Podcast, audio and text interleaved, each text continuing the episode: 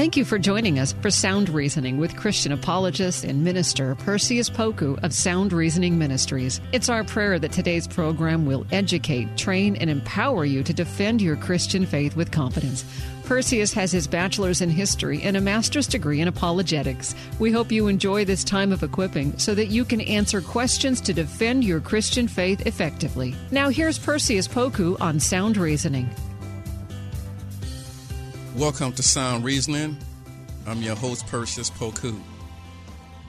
2 Corinthians chapter 10, verse 3 through 5 in the NIV version lays out the scriptures this way For though we live in the world, we do not wage war as the world does.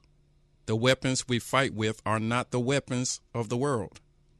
On the contrary, they have divine power to demolish strongholds we demolish arguments and every pretension that sets itself up against the knowledge of God. And we take captive every thought to make it obedient to Christ.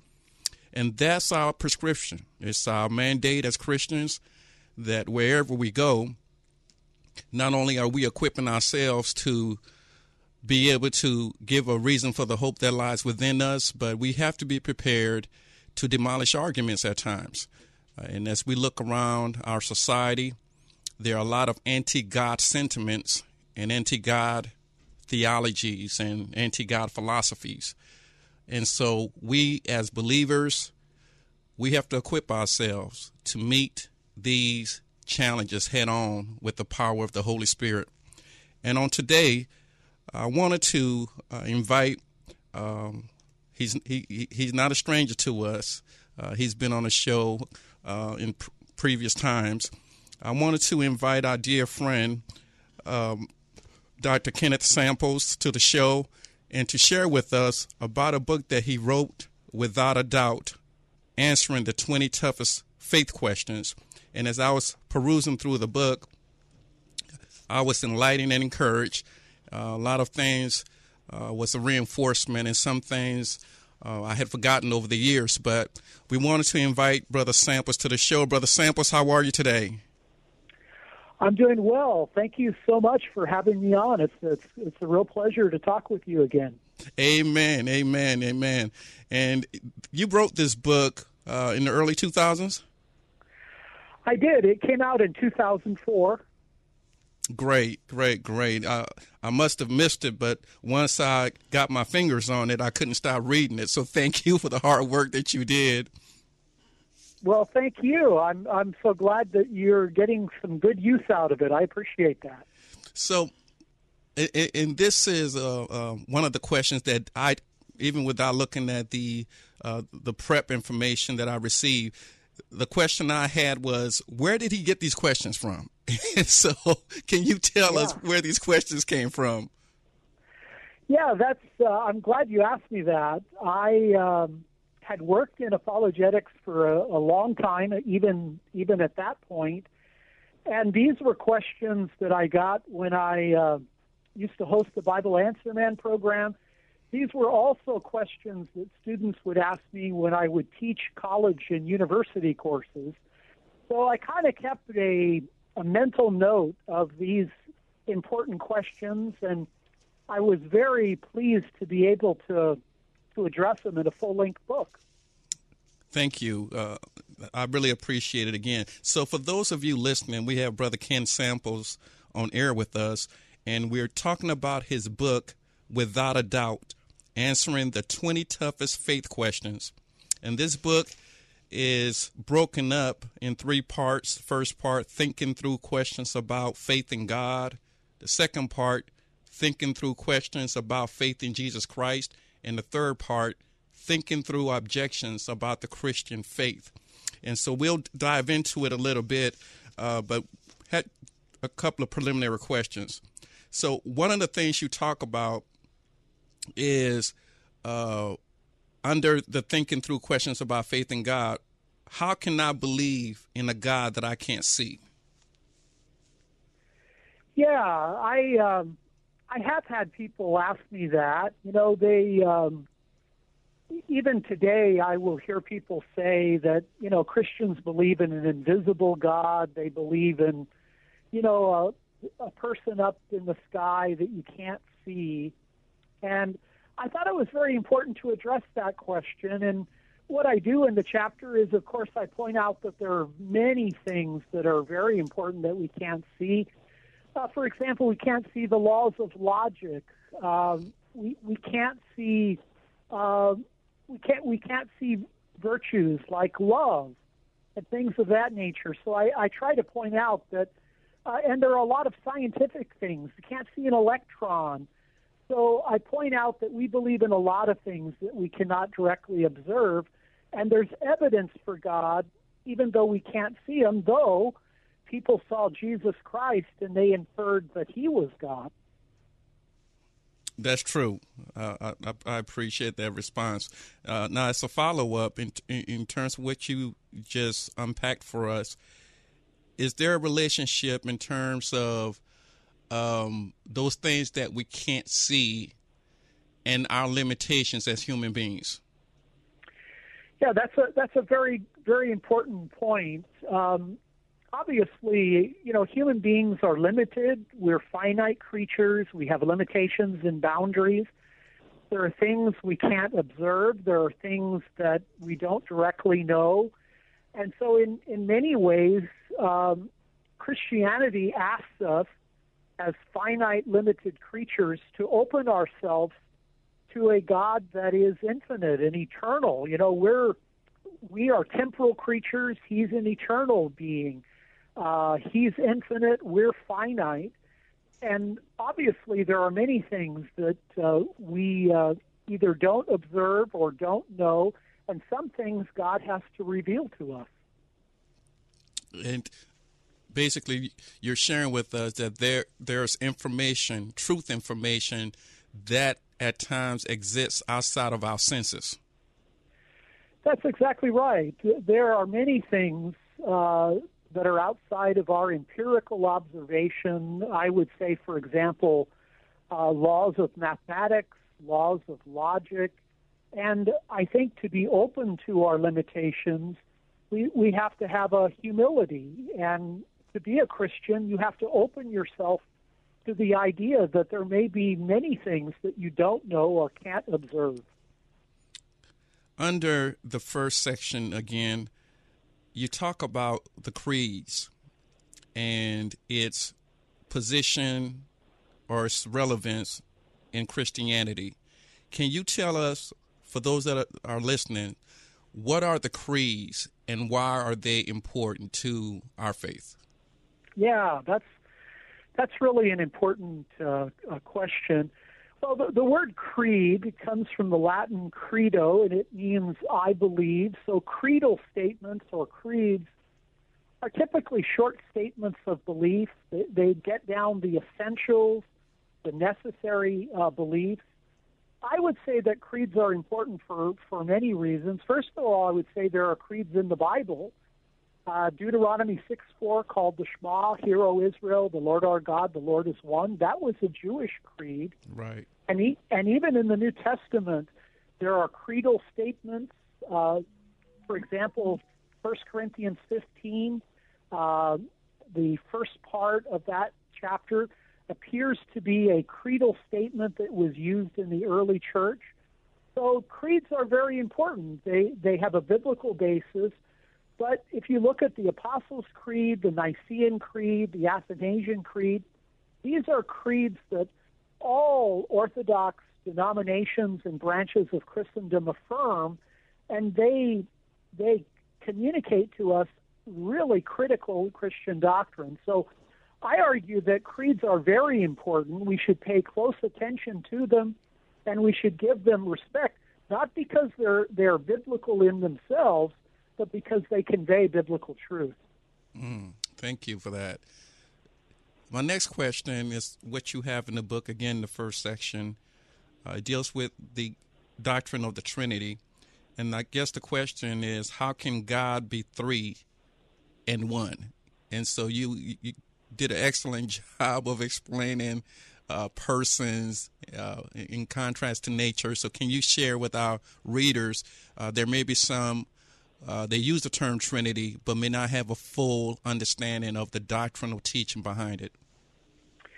Yeah, you know, the word Trinity, um, it means triunity, three in one. So Tertullian, uh, second, third century, used the, the Latin word trinitas. So the word Trinity goes back a very long way. Some people are a little put off because the word Trinity is not in the Bible, but the word Bible is not in the Bible. Right. So it's okay to use words that are not explicitly in the Bible. The doctrine of the Trinity teaches that God is one being, one essence, but three persons. And so when we talk about the Trinity, we're saying that in terms of what God is, God is one. He has one nature, one essence, He's one divine being.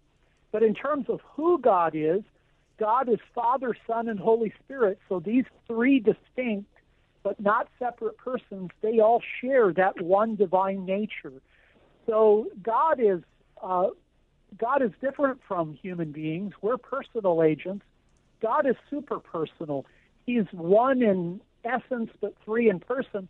And by the way, I think what's so critically important about that is that means that God is love in himself.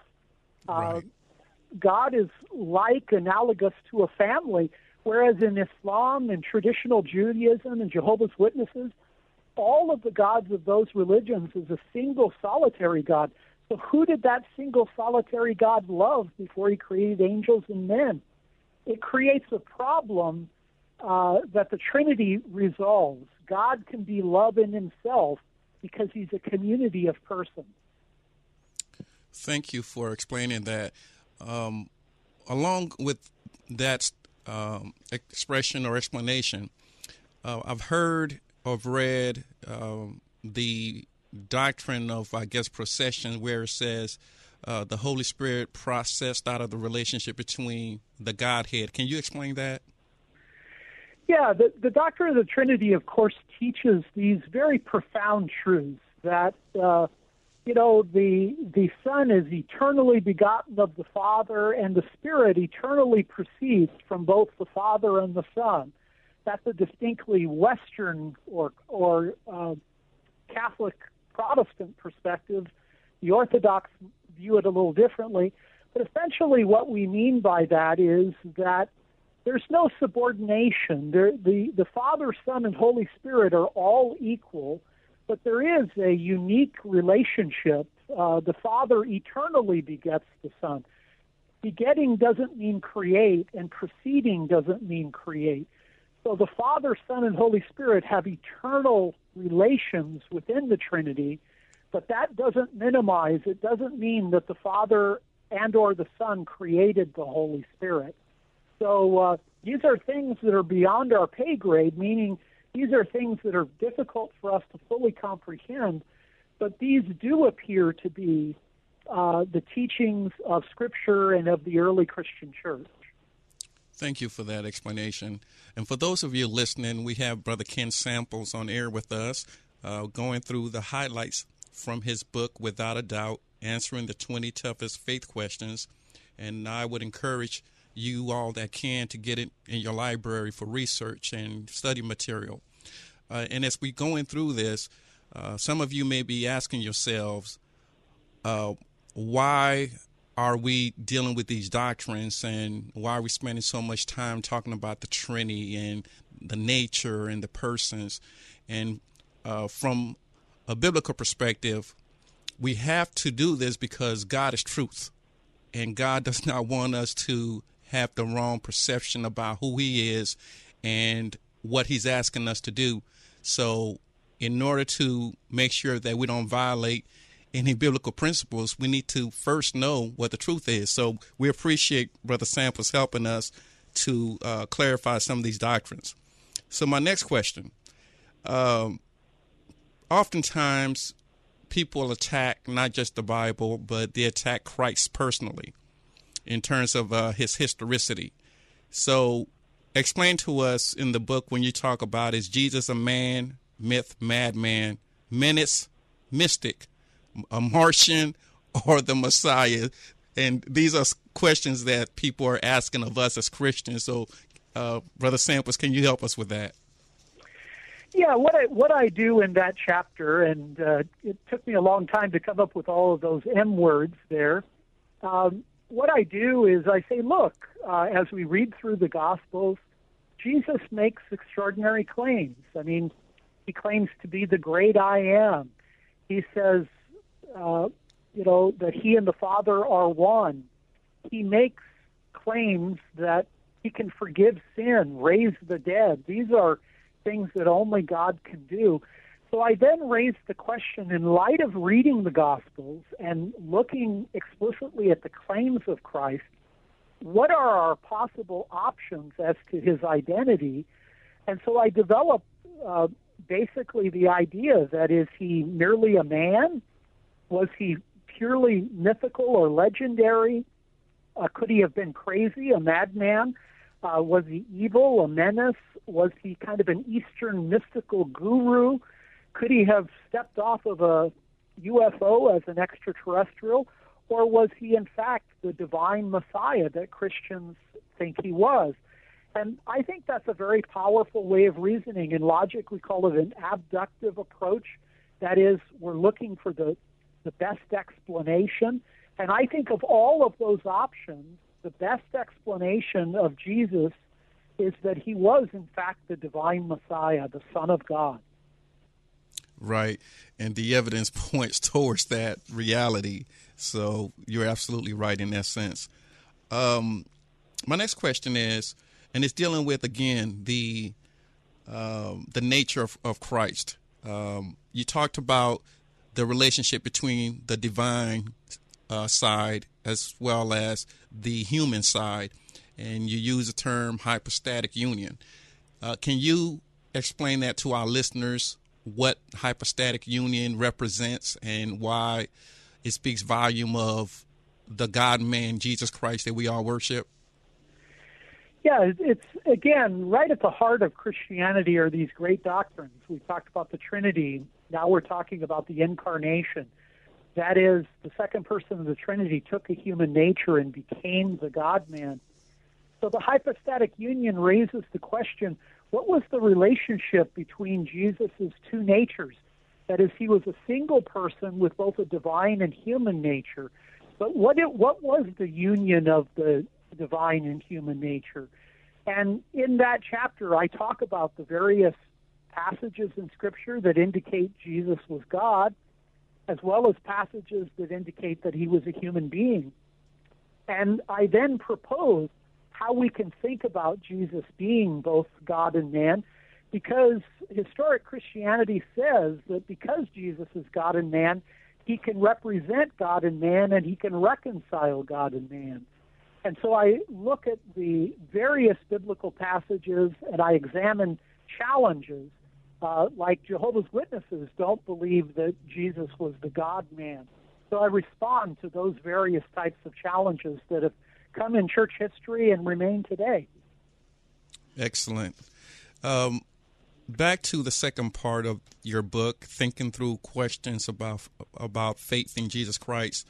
The question is, did Jesus actually uh, rise from the dead? Yeah, I, I can't think of a more important question than that. I mean, um, the reason that I'm a Christian is because I believe Christianity is true. And I believe that Christianity is true fundamentally because I believe the evidence points to Jesus having conquered death. Uh, that is, there is evidence that Jesus rose from the dead. Three days after his public crucifixion, under the authority of Pontius Pilate, uh, the tomb was empty. The body was missing. But not only was the tomb empty, uh, numerous people saw Jesus. Um, and so there is a, a number of evidences that point to Jesus actually being raised from the dead. The tomb is empty. Various people observed him uh, risen alive after having been dead.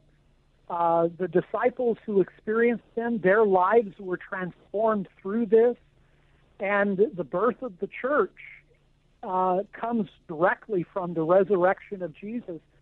So I argue in the chapter that there is good historical evidence to affirm that a miracle took place and that Jesus Christ came back from the dead. And, and if that is in fact true, I can't think of anything more important than all people in the world hear that message because all you have to do is drive by a cemetery and you realize we all die. but if Christ has conquered death, then everybody needs to know about it. And that's why I'm a Christian. That's why I'm involved in apologetics. That's why I support evangelism, missions, and teaching. Amen. Amen. And I strongly support that sentiment.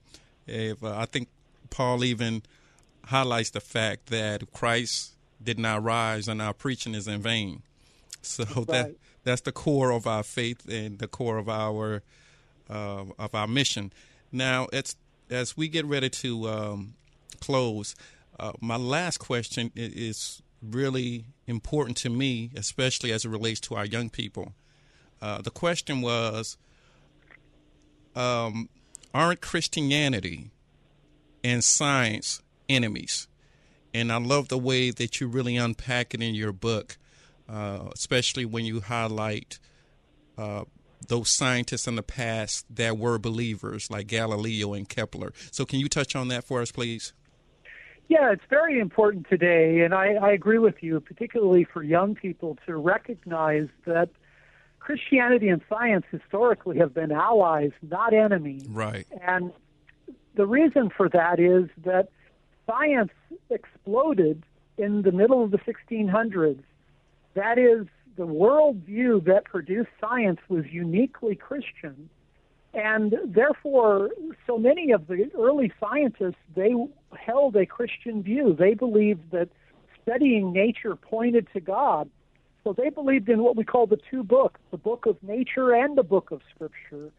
And I would argue that uh, evidence even today about the universe, the origin of the universe, its, its design, uh, its fine tuning, these kinds of things point to a mind behind the universe, a creator behind the universe. And so Christianity and science have always been friends. Doesn't mean there haven't been challenges. There have been. But for the most part, Christianity and science have had a unique, both historical and philosophical relationship. Brother Samples, thank you so much for being on Sound Reasoning again. We appreciate you always making yourself available to share with our listeners. And, and please uh, continue doing what you're doing for the kingdom. Well, thank you. It's a real pleasure to be with you. Thank you for those thoughtful questions. Amen. Have a blessed day. Again, that's Brother Ken Samples uh, sharing with us from his book, Without a Doubt, answering the 20 toughest faith questions in regards to our Christian faith. And as we go along our journey, we ought to always be ready to give each man and woman an answer, a reason for the hope that lies within you, and to do it with gentleness and respect, because we never know who the Lord will put in our way, that we may share the gospel with them, that they may have a relationship with the true Creator. Remember to do for the truth what so many do for the lie.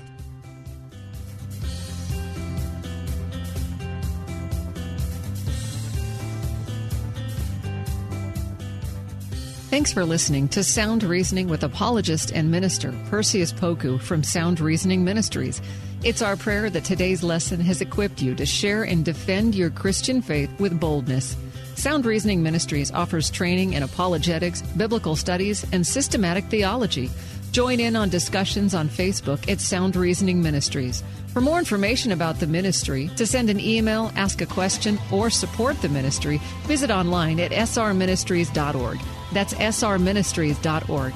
Listen again next week at this same time. And remember, Titus 1 9 says, Hold firm to the trustworthy message as has been taught, so that you can encourage others by sound doctrine and refute those who oppose it. Sound Reasoning Ministries, srministries.org. Dedicating time each day to spend feeding our minds and our hearts the truth of God's Word is immensely helpful in our growth as followers of Christ. I'm John Stange, and each day I host a show called Daily Devotions with Pastor John. On the show, I spend just a few minutes taking an applicational look at one or two verses of Scripture before coming to the Lord in prayer. If you'd like to make a habit of spending more time meditating on the truth of God's Word, you can listen to daily devotions with Pastor John at lifeaudio.com or on your favorite podcasting app.